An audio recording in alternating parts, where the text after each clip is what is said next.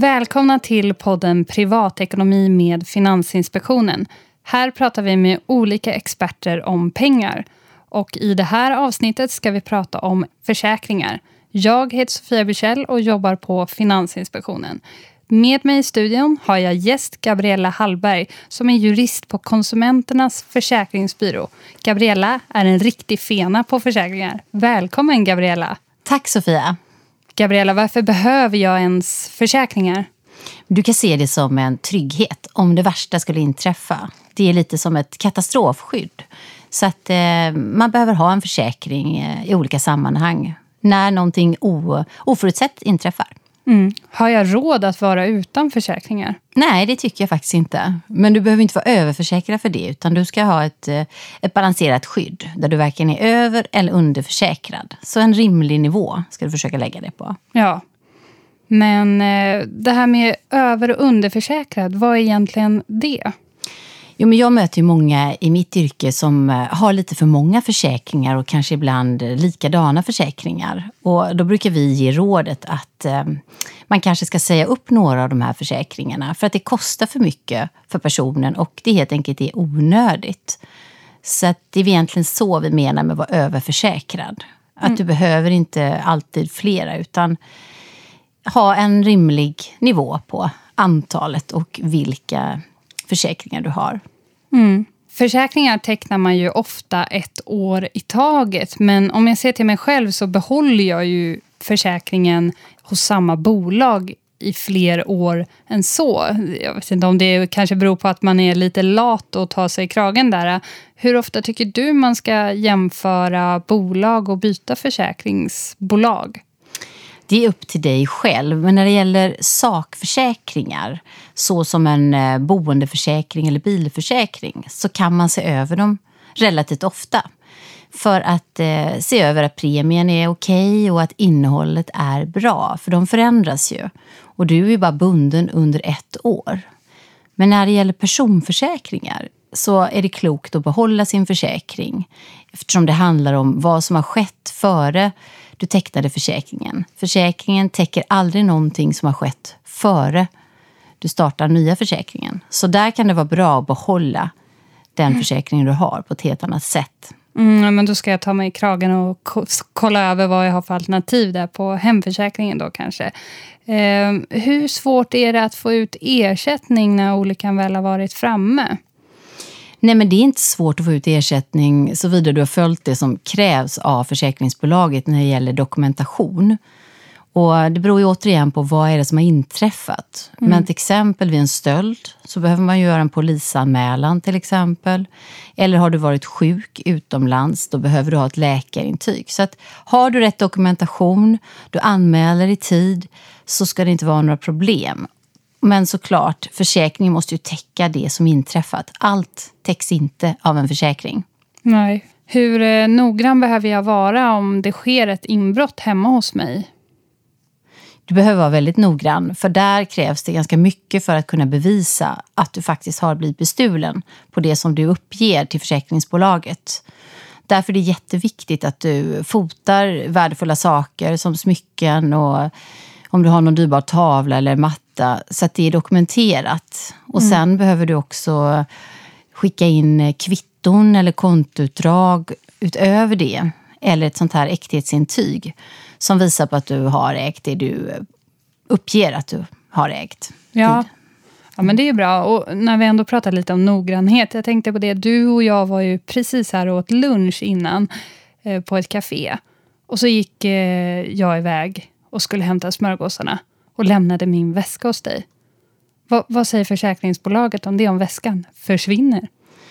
Nu har du ju tur att jag satt där, så att den hade ju inte försvunnit. Men låt säga att jag hade gått iväg också. Då hade väskan varit helt utan uppsikt. Och det hade inte varit okej okay enligt försäkringsvillkoren. Utan hade en, hade en stöld skett då av din väska, med till exempel din iPad i eller mobiltelefon, då hade du inte fått någon ersättning. För du måste vara aktsam och ha omedelbar uppsikt över dina saker. Speciellt värdefulla saker för att kunna få ersättning. man ska ju undvika att ett försäkringsfall inträffar. Men eh, Om jag sen får ett beslut från försäkringsbolaget när jag anmält en skada om mitt hus brinner ner och så är jag missnöjd med det beslutet. Vad tycker du att man ska göra då? Då ska man se till att försöka begära en omprövning av det beslutet. Och antingen kan man ju kontakta oss först för att få lite råd om hur ska jag gå tillväga och vad kan jag ompröva. Men eh, du ska definitivt försöka göra en omprövning och vända dig till klagomålsansvarig eller skadechefen på bolaget. Men allra först till din handläggare och begär en omprövning. Mm, och med oss så är det konsumenternas.se där du jobbar. Just det. Just det. Och eh, vad är det jag får från försäkringsbolaget vanligtvis? Är det pengar jag får för att bygga upp mitt hus eller är det ett nytt hus som kommer färdiglevererat? Nej, men det, är ju, det beror ju lite på vad som har hänt. När det är ett stort hus så är det ju så att då är det oftast fullvärdesförsäkrat oftast. Och då kan det vara ett helt nytt hus de bygger upp med någonting som heter rationella metoder och material oftast. Men eh, handlar det om en bil, då kan det vara inlösen av bilen man, eller en reparation av bilen. Och när det gäller smycken, då kan det vara så att du får en rekvisition och hämtar ett smycke i en, eh, hos en juvelerare som de samarbetar med. Eller kontantersättning. Mm. Då brukar kontantersättningen vara något lägre om du väljer att få det. Så det beror helt på vad det är som har blivit skadat eller förstört. Mm, så man ska väl kanske tänka till innan man tar det ena eller andra. Antingen kontanter eller ett, en ny värdesak. Ja, och i vissa fall är det bolaget som avgör. Så till exempel en bil, mm. där väljer de ersättningsform. Om mm. de vill reparera eller om de vill lösa in bilen för att det är för dyrt att reparera. Så där har man inte så mycket att säga till om. Men i andra avseenden så kan man eh, få olika val valmöjligheter. Ja, vad är det som man tänker att man ska anmäla till försäkringsbolaget? Hur långt ska man dra det? Jag hörde eh, om ett barn som kissade i en madrass exempelvis. Är det, är det något man kan få ersättning för? Ja, absolut. Det ser olika ut hos olika bolag hur mycket de vill att man ska dokumentera och bevisa. Men eh, generellt så är det ju bra om man tänker så att när någonting har hänt, till exempel när jag tappade ner en eh, vas i mm. Eh, hemmet. Så när jag dammsög så råkade jag drutta ner den i golvet och den gick i tusen bitar. Eftersom jag jobbar med det här då, så vet jag att man behöver dokumentera för det var ganska dyr. Mm. Och då fotade jag de här skärvorna. Innan jag slängde det. För att jag vet att vi behöver bevisa. Och att kanske man behöver ha lite det tänket. För många gånger så möter vi konsumenter som eh, har slängt det och varför ska jag spara det? Och då blir det svårt att bevisa om man kanske då saknar ett kvitto. Mm. Så eh, då blir det kanske omöjligt att få ersättning för det. Ja, nu var det ju här en dyr vas. Eh, men om, om vi pratar lite mindre summor, när börjar det löna sig att anmäla något till försäkringsbolaget? Jag tänker på självrisk och så. Ja, precis. I det här fallet som jag nämnde så handlar det om allriskskyddet. Eller det kallas också drulleförsäkring eller otursskydd många, eh, kärt barn har många namn. Mm. Och där är självrisken generellt kan vi säga 1500 kronor om jag ska säga bara något ungefärligt pris. Mm. Så att allt över det behöver man ju kunna styrka med dokumentation. Men eh, det kan se lite olika ut. Men det beror på vad självrisken är. Men självrisken styr ju absolut. Men vi tycker det är bättre med ett allriskskydd för plötsliga oförutsedda händelser än att man har såna här särskilda produktförsäkringar mm. för det mesta. För det drar oftast iväg i premiekostnader rätt mycket. För till exempel din telefon eller tv eller en klocka. Då kan det vara bättre att ha ett, ett högre allriskskydd, alltså ett Eh, ett, högre försäkringsbelopp. För det kan skilja åt mellan bolagen också, hur mycket man kan försäkra som ett alldeles Ja, produktförsäkringar, det är ju ofta något som eh, man eh, stöter på när man är i butiken och ska köpa någon ny elektronikpryl eller mobil och så. Eller hur? Ja, exakt. Man blir pådyvlad att man behöver ha den här produktförsäkringen. Men hemförsäkringen täcker alltså oftast det mesta? Ja, om du har lagt till i de här mer omfattande hemförsäkringarna så ingår det oftast ett allriskskydd. Där behöver du inte komplettera det. Men eh, i vissa, hos vissa försäkringsbolag så behöver du komplettera med tillägg. Så att du får se hur ser det ut för ditt försäkringsbolag. Vad har de för uppställning för det? Mm. Men eh, vi tycker inte att de här produktförsäkringarna är nödvändiga oftast. Utan en telefon, den har ju inte så lång livslängd. Nej. Den håller väl i två år kanske generellt innan det kommer en ny flashigare modell på marknaden som, som de flesta vill ha. Eh, och premien brukar vara ganska hög i förhållande till hur lång livslängd produkten har. Så att, ja. nej, skaffa ett allriskskydd istället, tycker vi. Så eh, allriskskyddet skulle alltså täcka min mobil då, om jag hoppar från bryggan med den i fickan, men kanske inte om den ligger kvar på bryggan och går sönder av sig själv? Nej, det, man behöver uppge hur, hur den har gått sönder. Det är ju skadehändelsen som du måste styrka också. Mm. När, i tid och hur har, det, har den skadats? Ja, ibland kanske det lönar sig att gå tillbaka till butiken och reklamera mobiltelefonen istället. Absolut, du har den möjligheten också. Du har en reklamationstid. Och då är det inte en försäkringsfråga, utan då kanske det är konsumentvägledaren i din kommun som kan hjälpa dig istället om du har några frågor. Det finns ju ett eh, superpaket, skulle jag vilja kalla det, fullt med finesser och som man kan ha även om man äger, hyr eller lånar sin bostad. Hemförsäkringen, eller hur Gabriella? Ja, det stämmer. Vi eh, har fått in en fråga från Kim som vi spelade in ett avsnitt med nyss som heter Skuld. Ehm, och det var en fråga till dig om just hemförsäkring.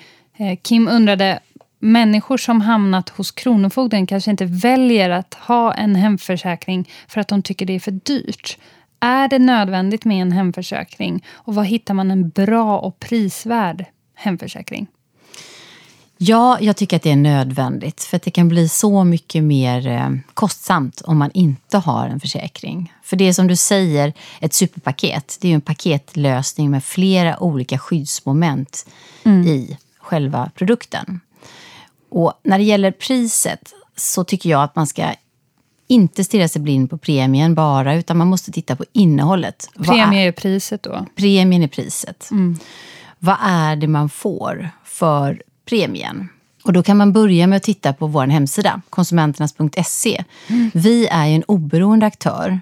Jag tycker att vår eh, hemsida har en väldigt bra poängjämförelse där vi har värderat de här produkterna. Där kan du se väldigt snabbt vilken vi tycker är den bästa hemförsäkringen på marknaden mm. och graderat neråt. Ja. Och då är mitt råd att du väljer kanske de tre översta och ringer och hör med försäkringsbolagen vad kostar de här försäkringarna. Mm. Eftersom premien sätts individuellt och den beror på en olika, rad olika faktorer såsom eh, din ålder och bostadsort och liknande. Så att där får man ringa runt och höra. Men man kan välja ut då två, tre stycken för att se att man även får en, en rimlig premie. Det vanliga och första jag tänker på med hemförsäkring det är ju värdesaker eller bara saker, materiella ting. Men du sa att det ingår andra delar i hemförsäkringen, paketet. Ja, det gör det. Du har ju ett skydd för dina saker som du nämner, men du har även ett reseskydd som mm. gäller i 45 dagar var du än reser i världen. Mm. Det finns ett överfallsskydd, ett ansvarsskydd och ett rättsskydd.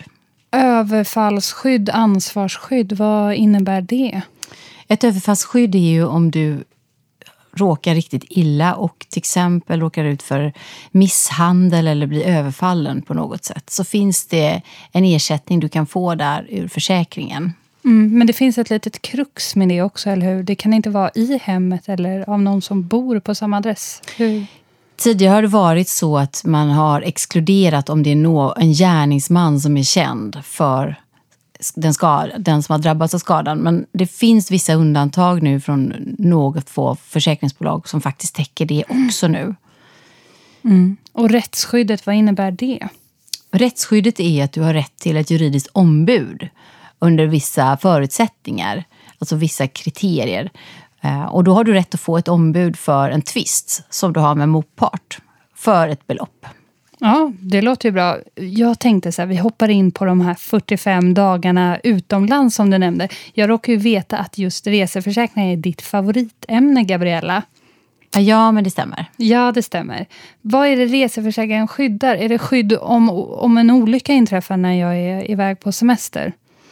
Ja, delvis. Alltså, du kan ju bli sjuk eller drabbas av en olycka och allt annat i hemförsäkringen som kan hända när du är borta under 45 dagar.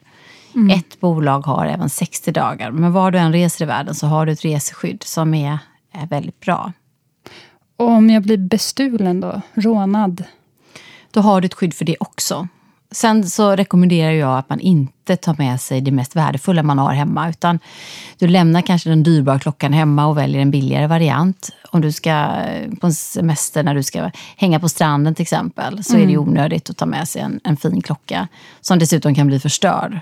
Och likaså med smycken. Du kan vara lite, fundera en extra vända innan du tar med dig det på resan. För att eh, återigen är det så att du ska vara aktsam om dina saker. Du kan inte lämna dem på stranden om du går ner och badar. Mm. Då måste du förvara dem i ett värdeskåp på hotellet. Och det är lite krångligt. Då kanske det är klokt att bara lämna det hemma, tänker jag. Mm, det kan ju vara ett alternativ. Ja. Behövs det någon extra försäkring eh, när man åker iväg? Eller är hemförsäkringen tillräcklig? Jag tänker lite såna fartfyllda aktiviteter och så.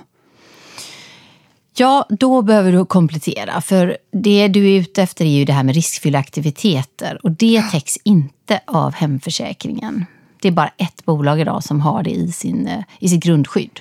Så där bör du komplettera med en separat reseförsäkring som täcker de här riskfyllda aktiviteterna. Så som till exempel bungee jump eller dykning och eh, långfärdssegling eller eh, man åker off-pist. Off så fort man är lite extra äventyrlig så behöver man då komplettera det här skyddet. Gabriella, vad kan jag tänka på om jag och en kompis bokar en resa tillsammans? Vem som betalar vad och lite sådär.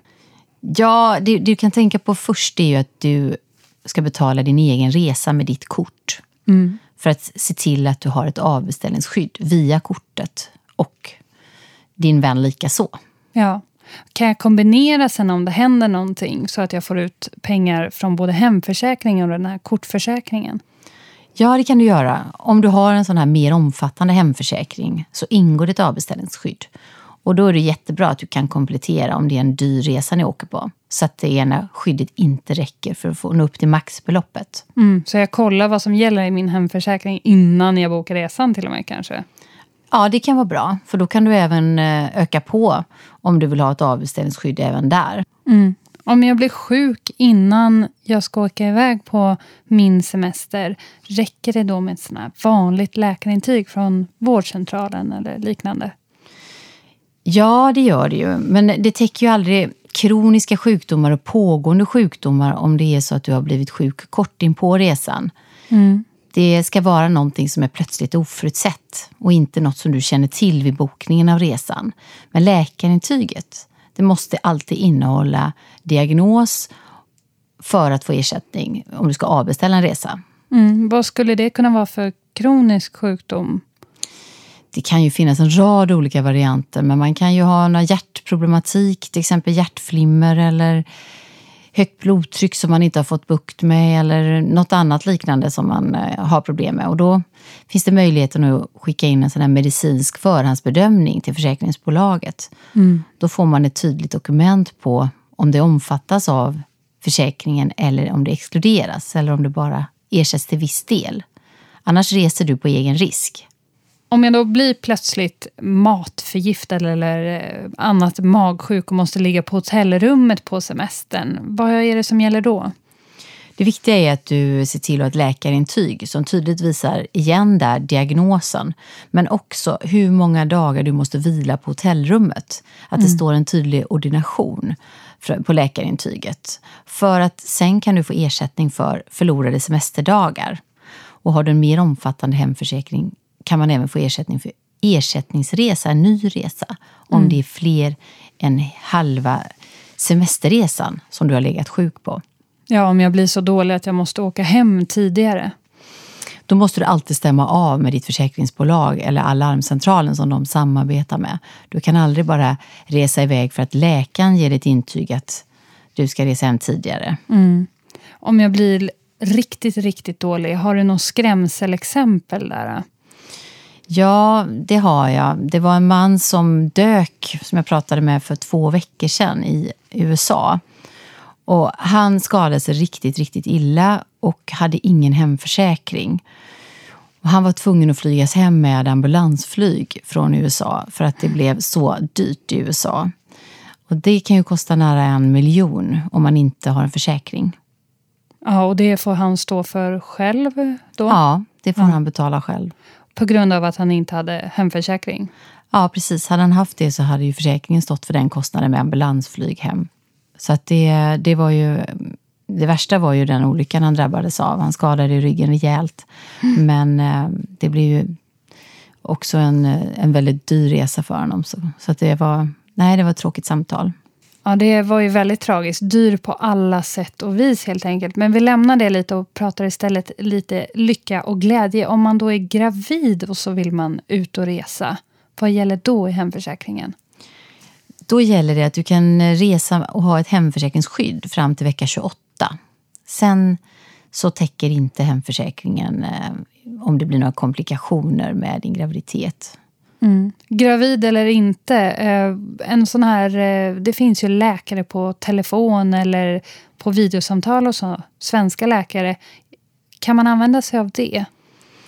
Nej, det skulle jag inte rekommendera. Appläkare ersätts oftast inte, deras läkarintyg, utan man ska besöka en läkare på plats generellt. Det är bara något, litet, något bolag Okej, som godkänner appläkare på resmålet då vet vi. Och om man ska resa längre än de här 45 dagarna, kanske för att arbeta eller studera utomlands, vad kan vi säga då?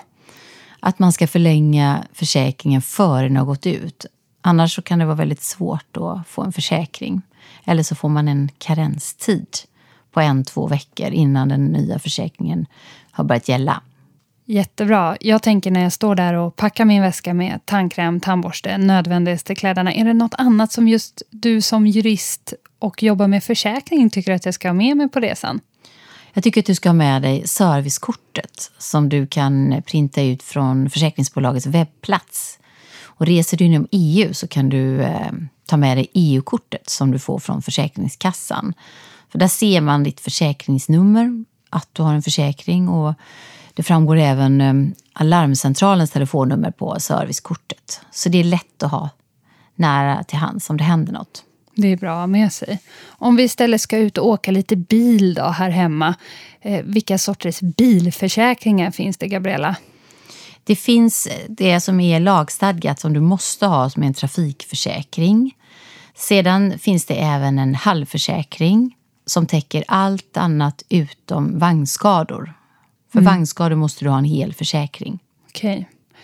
Och eh, trafikförsäkringen, den jag måste ha, vad täcker den egentligen? Den täcker alla skador som du själv orsakar på en annan bil. Men den täcker ingenting på din egen bil. Finns det något eh, knep för att ta reda på vad som passar mig och min bil av de här tre olika? Jag tycker att du ska titta på vad kostar din bil. Är det en dyr bil så är det väl klokt att ha en helförsäkring. Och är det en, eh, en skruttbil kanske man inte ska säga, då kanske man inte behöver lägga på det allra dyraste. Nej. Jag vet att du har lite blandade känslor för om det är en person som står som ägare av bilen och en annan person som står på själva försäkringen.